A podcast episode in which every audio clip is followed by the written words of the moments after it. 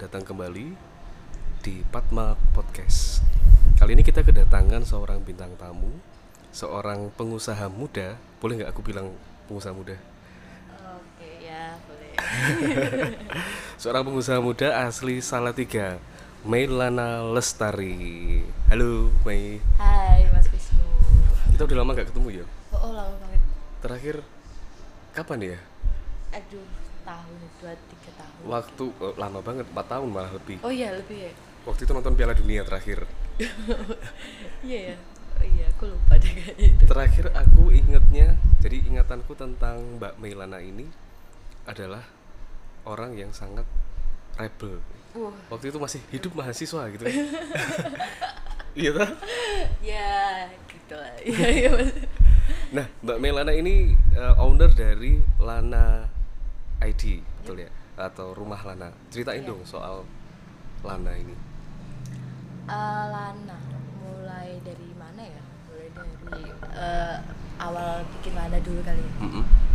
Lana itu eh, ada dari tahun 2018 baru sih baru. 2018. Ya, 2018 akhir sekitar bulan Agustus menuju ke bulan-bulan yang ber-ber gitu. Itu eh, awalnya kenapa bikin Lana itu sebelumnya memang suka bikin-bikin gitu, bikin-bikin pouch, bikin-bikin eh, barang-barang yang dipakai sendiri gitu karena mobil nggak punya uang tuh Nggak ya terus eh, kemudian kenal sama temen yang dia fokus di kulit Oke. itu dari tahun 2017an itu mulai sering eh, main ke sana nah aku juga tertarik juga sama kulit mas Wisnu terus wah waktu itu masih masih kayaknya masih ngeband ngeband gitu ya Oh, dulu juga sempat ngeband ya? yes dulu sempat Bandnya namanya Bingkai. aduh iya itu bangkai terus terus Oke. Terus akhirnya kayaknya seru juga nih kalau bikin strap gitu, strap gitar gitu kan dari kulit sama ah, tapi kalau kulit kayaknya terlalu biasa gitu. Gimana kalau campur kain kayaknya ya gitu karena aku juga tertarik sama jahit menjahit gitu, jahit mesin jahit gitu. Akhirnya udah mulai dari situ langsung buatlah 2018. 2018 September itu ada Lana. Ya. Dan sekarang berarti eh, kamu bikin apa aja? Ada dompet, ada dompet, Aksesoris. ada aksesoris, terus strap gitar, strap bass gitu, strap kamera gitu, terus ada kaos juga, kaos yang nanti ada Tenun, tenunnya mm-mm. gitu. Terus Tempat ah, sipu. Iya, yang korek-korek gitu, tempat korek, tempat sipu. Custom, banyak yang custom juga. oh banyak yang custom. Banyak yang custom. Terus aku sempat baca itu sampai mancanegara. Iya. sampai ya, sampai Di mana? Eh, pertama itu di Hungari. Wah, serius? Terus- Iya, Hungaria. Hungaria ya, Hungaria. Terus di eh, kedua ke Timor Leste. Terus ketiga ini tahun ini Singapura. Oh, jadi mereka lihat IG-nya atau Iya, mereka lihat ternyata kan eh, penjualanku banyak dari IG. Dan ternyata mereka lihat dari IG kan eh, bisa bisa lihat produk-produk Lana itu dari IG.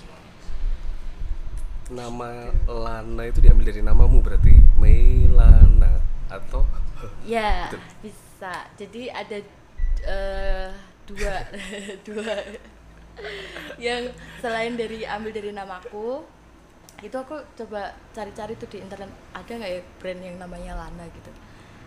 Eh, akhirnya nemu satu nama kerajaan di Thailand Utara namanya Lana gitu. N-nya dua cuma dipisah gitu. Kerajaan Ada di. Thailand Utara. Iya, kera- kerajaan di Thailand Utara itu yang terkenal dengan eh, sumber daya alami yang luar biasa gitu. Khususnya pertanian gitu. Itu kerajaan makmur waktu itu gitu. Itu ada tahun 1290-an. tapi namanya sudah ada dulu Iya. dulu terus kamu cari tahu Iya gitu terus ah oke juga nih kayaknya kalau misalnya eh, ini kan nama juga eh, semoga bisa jadi sebesar gitulah terus itu juga ada namaku juga di situ udah kenyamanan gitu. Sumber idemu itu dari mana sih kalau mau bikin apa dompet model-model tertentu terus Mm. kain tenun Mhm. biasanya kalau cari kreativitasmu muncul dari mana Hmm. Pertama itu tak sesuaikan kebutuhan customer dulu. Eh, mau yang seperti apa? Kamu butuh misalnya dompet, kamu butuh slot kartu eh, berapa, Berapa? gitu. Kamu butuh zipper enggak gitu? Ada eh, apa? Slating itu butuh itu enggak? Terus kamu mau yang kesannya seperti apa gitu kan kadang ada misalnya anak motor kesannya yang lebih eh, apa namanya Liar.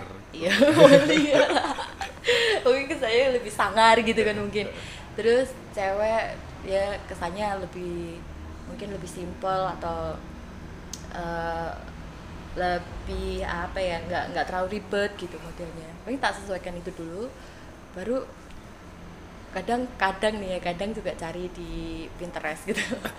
Cuma nggak nggak nggak nggak sering carinya itu. Jadi lebih ke menyesuaikan kebutuhan customer gitu sih.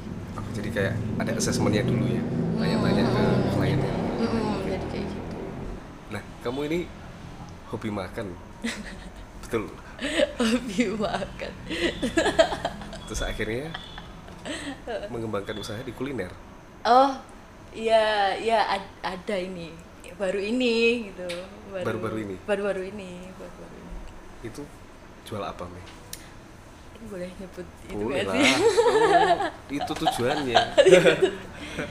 jadi mulai awal Juni sebenarnya kepikiran udah dari akhir Mei awal Juni tuh aku sama ada temanku itu bi- eh, jualan jadi kami resell resell babi asap yang dibuat oleh tanteku gitu jadi tanteku bikin terus eh, minta tolong untuk marketingnya di dibantu gitu ya udah kami jalan dari bulan Juni sampai sekarang sampai saat ini Namanya basap. itu. Basap Saltik namanya.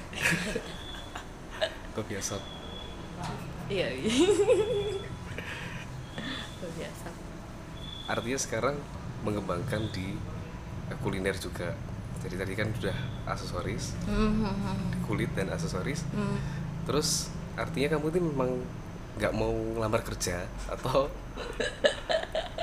dari awal sudah tahu aku ini punya minat berwirausaha yang besar. Aku karena nggak Ah. dapat kerjaan. Eh, dulu sempat pas misalnya pas kuliah gitu terus pas semester yang pas aku nggak ambil gitu ya pas semester antara atau semester memang nggak nggak punya uang untuk lanjut kuliah kan kerja gitu ikut orang. Nggak enak rasanya ikut orang. Ternyata kayaknya nggak nggak cocok nih sama aku gitu loh. Oh, waktu itu jadi apa? Eh, waktu itu sempat ikut kompas gitu Oh, ikut jurnalis. survei gitu.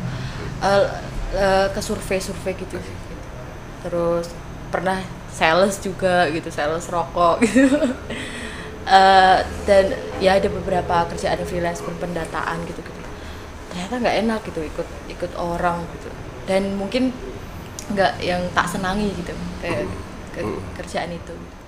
Akhirnya hmm, semakin ke sini ke sini makanya seru nih kalau misalnya bikin usaha sendiri aja gitu. Dari hal yang tak senengi gitu ah, mulai itu mana itu Lana itu. Oke. Mm-mm. Oh, perjuanganmu berarti panjang juga sampai ke sini ya. Kamu tuh pernah Lumayan. eh, aku ingat eh, dulu tuh Mbak Mei ini adalah seorang aktivis. Jadi pernah turun ke jalan dan unjuk rasa di pasar Josari ya Mei. ya itu ya pernah di situ Ceritain dong. aduh aduh Ya, itu bahasa-bahasa masih apa ya semangat mungkin terlalu berlebihan gitu Berarti Mbak sesali. menyesal enggak Eh, cuma sekarang lebih ke Kan ada fotonya tuh Fokus. lawan Rejosari. Eh, Hmm. Rejosari Itu melawan. ada fotonya ya oh my god oke ya itu dulu sempat ya itu dimulai dari situ ya dimulai dari Salatiga terus akhirnya sampai ke mana-mana gitu unjuk rasa gitu sampai ke Jakarta gitu. Eh, itu tak jadiin akhirnya pembelajaran gitu mas Mm-mm. yang wah ini tuh nggak jadi waktu itu aku melihatnya ini nggak ada nih kondisi kayak gini tuh nggak ada ini perlu diperjuangkan gitu itu. Heeh. pasar terus sampai ke yang konflik-konflik yang lebih besar lagi gitu ini nggak nggak eh, nggak sesuai dengan ah, ini nggak harusnya nggak kayak gini gitu loh. Waktu itu ya umur umur 20-an gitu kayak gitu perasaannya. Jadi kayak ada rasa di saat ada satu eh, motor yang bisa menggait teman-teman yang semangatnya seperti itu ya udah lingkungan yang seperti itu jalanlah kami seperti itu. Terus pada akhirnya tahu kecentrok nggak mas? Tahu, tahu. kecentrok. Maksudnya ya sempat dikejar-kejar aparat terus sampai sampai dikejar-kejar iya sampai dikejar-kejar sama direktur ut- utama salah satu eh, energi di Jawa Tengah gitu.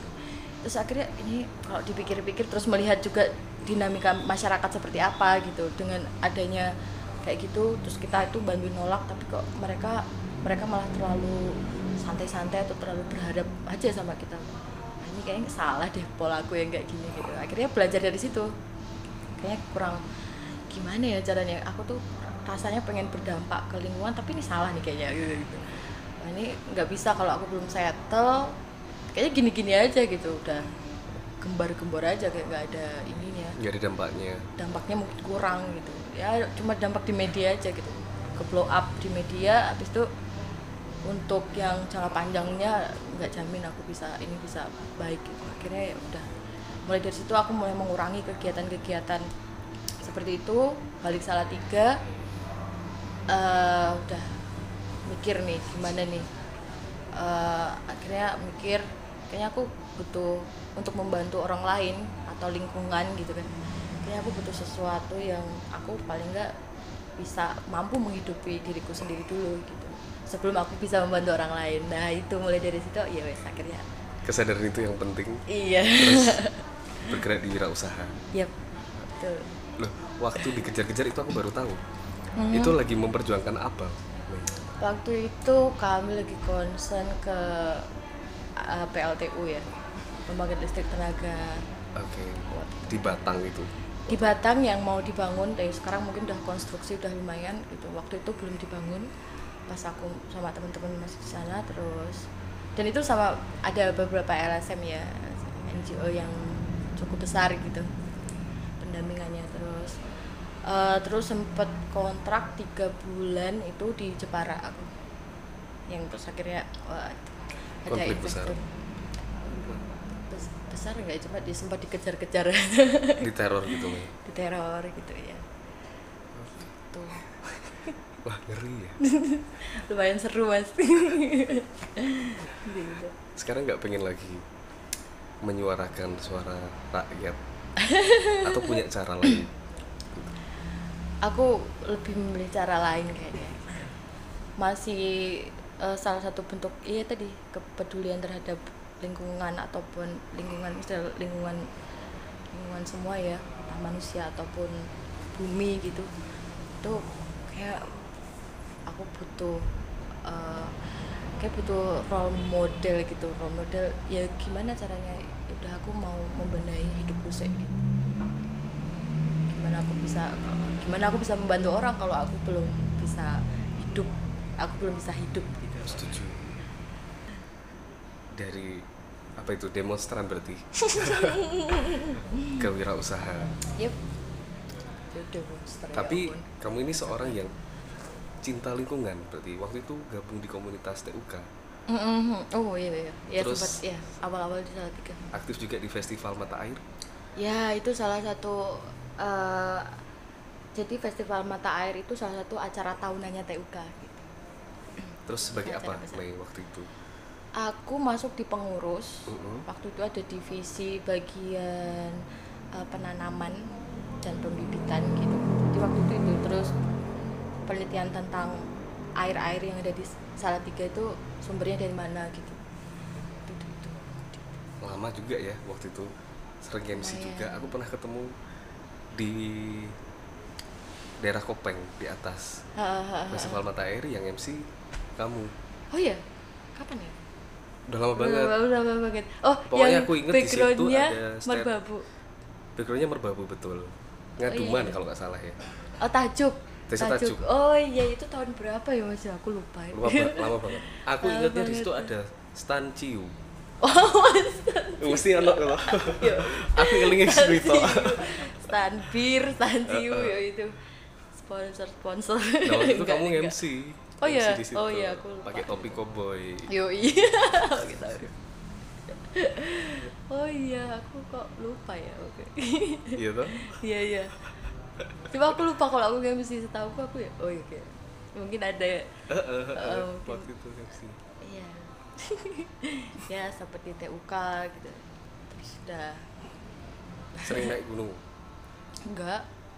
Jadi aku tuh malah nggak seneng naik gunung, tapi emang senengnya paling lihat ya ke gunung ke Merbabu ya terutama itu karena ngecek tanaman gitu kita udah nanam kita ngecek karena pertanian juga waktu itu Iya, terus ada hubungannya sama pertanian. Oh ini lah, kamu anak pertanian ngerti nih. Kamu masalah eh, pendataan tanaman, terus waktu itu lagi kasih titik-titik koordinat tanaman gitu. Jadi nanti bisa dilihat nih dari ini. Oh iya, dari ada aplikasinya gitu. Nanti bisa lihat eh, penyebarannya, penyebarannya di titik-titik tanaman yang kita tanam gitu. siapa yang paling ber- berperan membawa Mailana ke kondisi itu cinta lingkungan itu. Ya memang, memang dari awal memang udah nggak suka kalau ada kerusakan lingkungan. Eh aku awalnya tuh kurang kurang ngeh juga di kapan. Cuma waktu itu inget banget di to itu eh, waktu itu ada acara di kampus. Awal-awal aku masuk kuliah tuh ada acara di kampus terus ada penanaman terus ada lanjutan eventnya itu ke Magelang.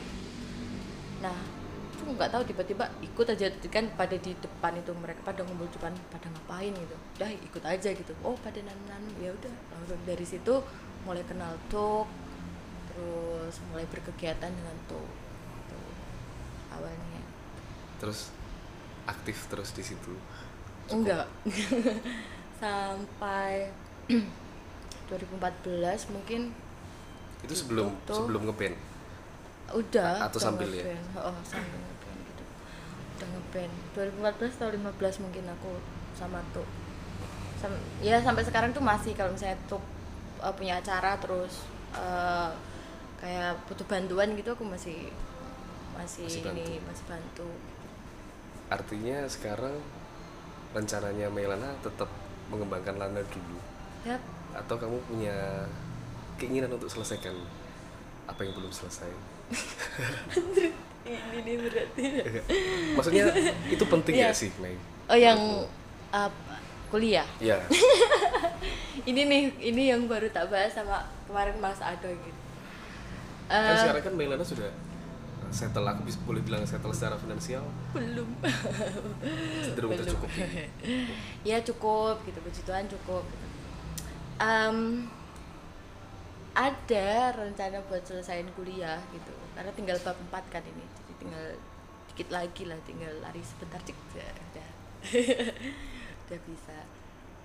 Cuma dua tahun terakhir ini tuh memang belum bisa belum bisa mengerjakan skripsi.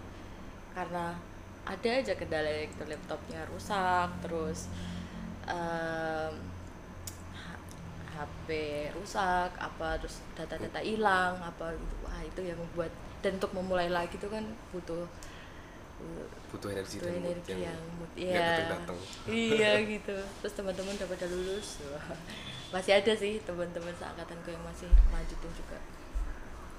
Cuma ya ini masih menjadi dilema aku sih sampai sekarang. Mau lanjut nggak ya gitu. cuma ya ada ada kepikiran lanjut karena nggak enak sama eh gini orang tua tuh pengennya ya kalau kamu udah eh, kuliah ya wes selesaikan gitu.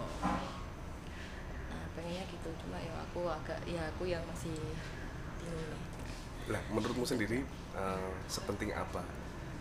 Karena kalau ada di posisi sekarang eh, banyak temanku yang sudah berhenti lama terus mereka bisnis. Terus mau kembali lagi tuh susahnya setengah mati Mei. karena udah fokus di hal yang lain terus Mhm. apa ya mengulang mengulang kembali materi-materi yang sudah ditulis dulu Mhm. terus akhirnya mereka memutuskan untuk banyak yang enggak Hmm. meneruskan itu tapi sepenting apa kalau buat Mailana tentang ijazah penting gak penting Eh, karena kan kamu bisa hidup tanpa itu gitu iya. Kamu sudah membuktikan. Aku bisa mengiyakan itu. Coba gini be- eh, lebih ke beban beban apa ya? Beban moral beban apa ya?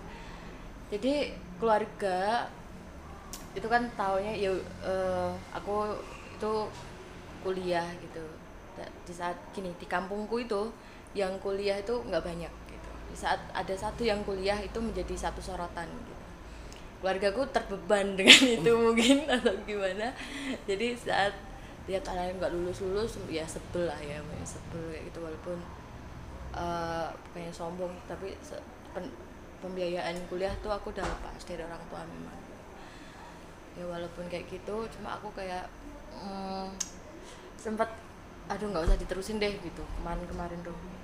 Tapi baru baru dua hari yang lalu itu aku ngobrol-ngobrol sama ada Mas Adoy gitu yang kami usaha yang basap itu bareng. Itu juga ini hal yang iya ya sebenarnya kalau kamu kamu pun nggak punya ijazah kamu udah bisa jalan lana gitu. Tapi menurut tapi terserah itu yang menurutmu. mancanegara. Itu terserah kamu gitu. Akhirnya aku ada omongan gini kemarin mas kayaknya aku harus mungkin ya ini aku sendiri aku ini harus menyelesaikan apa yang udah tak mulai. Ini kacau nih kalau aku udah mulai tapi nggak tak selesaiin gitu loh. Terus nah itu itu mungkin kamu udah nemuin yang kayak gitu. Itu lebih mungkin lebih baik ke nanti buat keluargamu juga nggak malu atau piye gitu kan. Terus buat walaupun kamu nanti nggak pakai ijazahnya tapi paling nggak kamu udah menyelesaikan yang kamu mulai tadi. Menyelesaikan apa yang dimulai Iya. entah nanti kerja pakai itu apa enggak? Iya. Terserah ya. Iya gitu. Paling nggak udah menyelesaikan yang dimulai. Mei Hmm. eh, kalau misalnya eh, kita mau mulai usaha Hmm. ini berarti Lana ini hmm? eh, masuk kategori usaha mikro Hmm, betul ya? Hmm, hmm, hmm, kalau kita pengen mulai usaha hmm. eh, caranya gimana sih?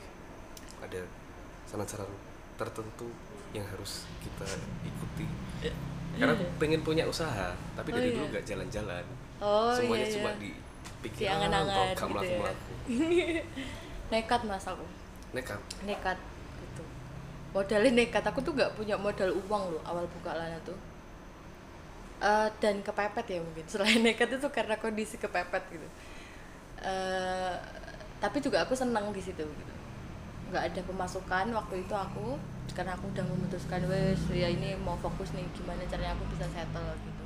Bisa membiayai hidupku bisa hidup lah gitu. Akhirnya ya wes gas aja aku. Nekat. Aku waktu itu punya tabungan itu satu juta tiga ratus akhirnya tak beliin mesin. Mesin jahit tuh mesin jahit yang portable satu juta dua ratus. Beneran. Terus seratusnya nah aku masih punya kain-kain tuh kain-kain yang bisa tak tak manfaatkan gitu kain-kain kebetulan kain-kainnya itu yang motifnya etnik. Akhirnya itu mulai dari situ udah beli apa yang dengan sisa sisa seratus ribu tadi aku beli yang kecil-kecil udah bikin-bikin yang kayak gini tak jalanin aja gitu sambil bilangin ke teman-teman aku bikin ini segera aku bikin ini. Udah aku padahal besok mau makan apa aja nggak tahu waktu itu beneran. Waktu tinggal tutup ada cari-cari mesin gitu di mana nih mana oh ternyata harganya mahal-mahal nggak sesuai dengan danaku waktu itu. Akhirnya nemu satu dikasih tahu oh di sana ada yang jual mesin jahit. Dia dulu beli tapi nggak dipakai gitu. Awalnya mintanya satu empat tak nego terus satu satu nggak boleh. Waduh akhirnya satu dua itu udah udah nekat.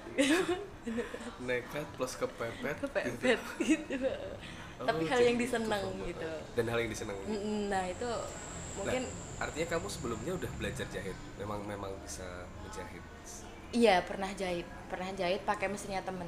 Tuh pernah jahit. Tapi belum yang lancar. Jadi yang ya masih yang ini yang loncat-loncat lah. Belum se- belum bisa rapi gitu. Gitu. terus kulit juga kan. Ah, nah kulit nih. Kulit nih aku miris banget ya. Karena kulit tuh bahannya mahal. Awal-awal aku bikin aku nggak punya dana karena ngumpulin tuh ngumpulin dari eh, hasil jualan gitu tak kumpulin nanti buat modal terus sisanya buat makan gitu. Akhirnya ada kesempatan aku ke Jogja ketemu temen yang dia udah punya usaha kulit lumayan lama. Aku minta percanya dia percanya dia tapi yang masih bagus-bagus. Aku aku beli sih aku beli percanya dia. Aku bikin kulit tuh mulai dari perca percaya percaya sisa usaha orang gitu. Udah akhirnya bisa perca itu kain oh sorry perca kulit. Perca kulit. Mulai dari itu. Terus jahit sendiri. Mm-mm, jahit sendiri gitu.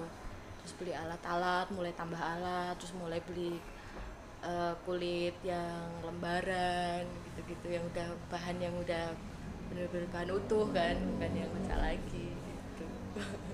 Jadi dari nekat terus kepepet Mm-mm. dan pengen melakukan hal yang disenangi Mm-mm. lahirlah Dan- ladar Yup. terus ngejual pertama itu gimana Mei? Maksudnya kan kamu udah bikin terus kita mau jual ini. Mm-mm. Eh, kadang-kadang kan susah menjual itu kan menurutku kemampuan yang yang nggak semua orang bisa. Dan menurutku itu bakat. Mm-mm. kamu gimana caranya awalnya aku bikin stok dulu tuh. Pada waktu jahit aja tiap hari gitu. Jahit terus mm, tak kasih teman-teman. Tak Oh, dikasihin? kasih tak kasih teman-teman. Gimana nih aku bikin kayak gini menurutmu gimana gitu? Tak kasihin. Ada yang eh, dibayar gitu ada yang enggak gitu. Enggak pun enggak apa-apa mungkin tak kasih aja gitu.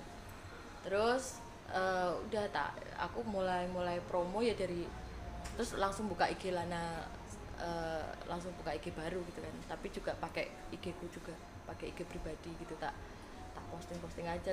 Ternyata ada beberapa teman yang tertarik gitu. Mulai Terus- pesen mulai pesan terus mulai custom gitu. Dari yang kain maupun yang eh, kulit. Seru. Mas bilang mau beli. Saya tahu juga. Tunggu saya juga. Kepepet ya. Berarti kalau hmm. orang mau mulai usaha nggak jalan-jalan ini belum kepepet ya Mei nah itu nggak tahu juga mas. Kalau aku memang waktu itu pemasukan nggak stabil ya. Aku masih freelance freelance kontrak kontrak kerja gitu kan. Terus sedangkan aku perlu makan terus perlu tempat tinggal sama mikir kuliah juga waktu itu. Wah ini gimana nih kayak gini udah nekat aja bikin yang tak seneng karena aku senang aksesoris. Terus teman-teman juga banyak yang di musik aku bikin strap strap gitu. Dan itu bersyukurnya sudah nggak gitu. dikirimin orang tua atau? Iya dari awal dari awal aku kuliah. Ya begitulah. Kalau usaha mikro ini di Salatiga berarti kamu tahu eh, kenal semua atau banyak yang kenal nggak teman-teman yang bergerak di usaha yang di mikro, mikro? Eh, kalau banyaknya sih mungkin ba- nggak nggak terlalu banyak ya yang kenal ya. Cuma kalau tahu iya. Kadang beberapa event kami sering ketemu gitu. Sampai yang kulit kulit itu juga kami ngumpul gitu. Yang yang yang emang bikin usaha kulit tuh kami ada grupnya tuh. Ada grup di WhatsApp gitu terus kalau yang usaha-usaha lain lebih ke craft ya yang handicraft gitu. Kalau untuk yang makanan aku kurang kurang kurang ngerti. Kan terlalu banyak banget mikro yang makanannya. Apalagi pandemi ini ya. Mm-mm, banyak usaha gitu. dadakan. Iya termasuk kan kalau menurutmu ya Mei Hmm. gimana caranya eh, usaha mikro ini bisa punya pasarnya sendiri gitu loh bisa bertahan di antara usaha-usaha yang besar. Hmm. gimana ini? Kayaknya aku nggak nggak berhak untuk memberikan pendapat gitu deh. Cuma yang tak jalani aja ya. Kalau Lana eh, aku mencar aku mencoba untuk membuat sesuatu yang nggak banyak di pasaran. Yang entah beda. itu ya entah itu yang unik terus entah itu yang apa ya yang ya belum ada gitu yang atau mungkin yang minim banget lah di pasaran. Terus aku juga coba di kualitas kalau aku.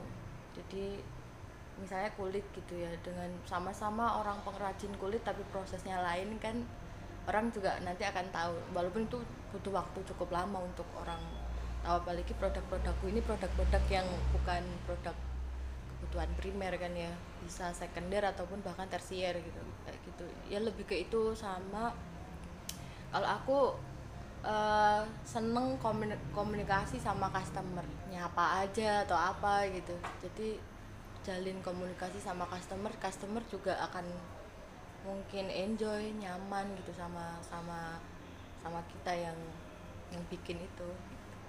Kalau pengalamanku gitu sih. Jadi orang selain juga melihat produknya itu juga lihat kualitasnya kuali- terus lihat orangnya juga yang bikin gitu. Yang punya yang punya misalnya aku yang punya lana gitu ternyata juga oh kalau sama dia mungkin gimana kesannya? Santai Dekat. atau lebih eh, lebih dekat gitu. Yang tak tak amati sih itu sih juga lebih itu. Ya aku nggak ada saran apa ya. Yang tak alami kayak gitu pernah ada yang eh, pernah keblondrok gak Pe? pas jualan? Pernah. Pernah waktu itu ada kerjasama cukup banyak barangnya. Terus ya orangnya agak reveal gitu. Sempat ya dia sempat ngomong ke orang-orang kalau aku nggak beres gitu Lana nggak beres gitu. Ya tapi pada semakin ke sini gitu pada akhirnya ya orang-orang yang tahu sendiri gitu aku seperti apa? Yang beli gak bayar gitu ada? Yang bel- telat bayarnya telat. Karena udah ada tekan kontrak terus telat terus dia ngomel-ngomel malahan dia yang ngomel-ngomel itu ada gitu. Gitu ya namanya. Naik turun. Naik turun ya Oh. kamu punya pipo itu kapan nih? Ya Vivo. Baru kapan sih Eh, April kali ya? April ya? eh belum ya Mei April April Hmm. Anjingnya dia sebenarnya sebelumnya. terus sekarang di rumah Mm-mm, di rumah rumah teman yang aku tinggal di sana. lucu loh. Lucu banget Vivo ya ampun. Dia tuh jadi dia tuh blasteran, ya blasteran kayak dia tuh Indo sebenarnya. Kira Indo Campuran. gitu. Campuran antara ke ada herdernya gitu kayaknya. Tapi sama kampung ya. mending kamu maem terus Iya dia tuh ngintili tau gak mas ngintili tuh Tahu, kayak tahu. ngikutin aja ke mana-mana gitu sering ngintili kami gitu seru lucu dia tapi protektif anjingnya protektif galak rencana ke depan apa Mei? Sama Hmm. Lana? Eh ya aku tuh sebenarnya udah dari tahun lalu itu pengen buat ready stock. Cuma karena tahun ini tuh aku lagi ada masalah yang akhirnya Lana kurang bisa tak jalan dengan baik. Walaupun masih jalan tapi kurang nggak seperti sebelum sebelumnya rencananya pengen bikin ready stock yang khusus fashion gitu untuk Lana ya terus custom tetap tetap menerima custom tapi juga eh, apa pengen ready stock. Terus waktu itu awal-awal Lana itu pemasarannya kan kami sempat nitipin di beberapa kafe di Jogja. Nah itu kayaknya progresnya kurang baik ya. Untuk pemasarannya kurang oke akhirnya ya wis tak mau tak ambil aja yang di barang-barangku yang di Jogja mau tak ambil biar tak manage aja lah kalau misalnya aku jadi belum butuh toko fisik gitu. Jadi sa- saat ini yang tak butuhin ya toko online aja. Sama workshop lah paling workshopku kerja udah nggak kalau misalnya ada pun yang datang ya ya paling barang-barang yang ready di situ dan itu pun kan nggak se- belum banyak karena aku ngerjain sendiri. Itu sih sama pengennya juga nah ini ya aku boleh sombong ya? Nggak sombong. Nggak sombong sih mbak boleh cerita jadi eh, lana itu jadi ada sekian persen sedikit sih cuma sekian persen itu tak kumpulin untuk nanti eh, hasil penjualan persenan penjualan lana itu itu ada yang tak sumbangin ke pendidikan anak-anak gitu. Terus kebetulan ada teman-teman yang dia punya rumah baca terus ada teman-teman yang concern di kayak sering kasih donasi ke daerah-daerah terpencil. Nah itu tak kumpulin untuk nanti aku nggak bisa bantu langsung ke sana cuma ya itu jadi lewat produk yang jadi kayak misalnya ini eh, dari pouch ini nanti sekian persennya itu tak sisihin untuk untuk bantu di lebih ke pendidikan anak sih kalau Oke. Wah. Sungguh mulia Mailana. aduh aduh tapi ini masih iya ini masih berjalan. Untuk buat ready stock berarti ke depannya mau bikin outlet atau toko fisik ya kayak belum ya? Belum malah aku ready stock itu le- lebih ke nanti ya kerja sama sama orang malahan nanti Eh, akan kolaborasi dengan beberapa temen yang hmm, dia punya usaha juga ada sudah ada dua temen yang nanti akan kolaborasi. Mau bikin ready stocknya gitu? Diminum ya? Iya. Yuk bir peletok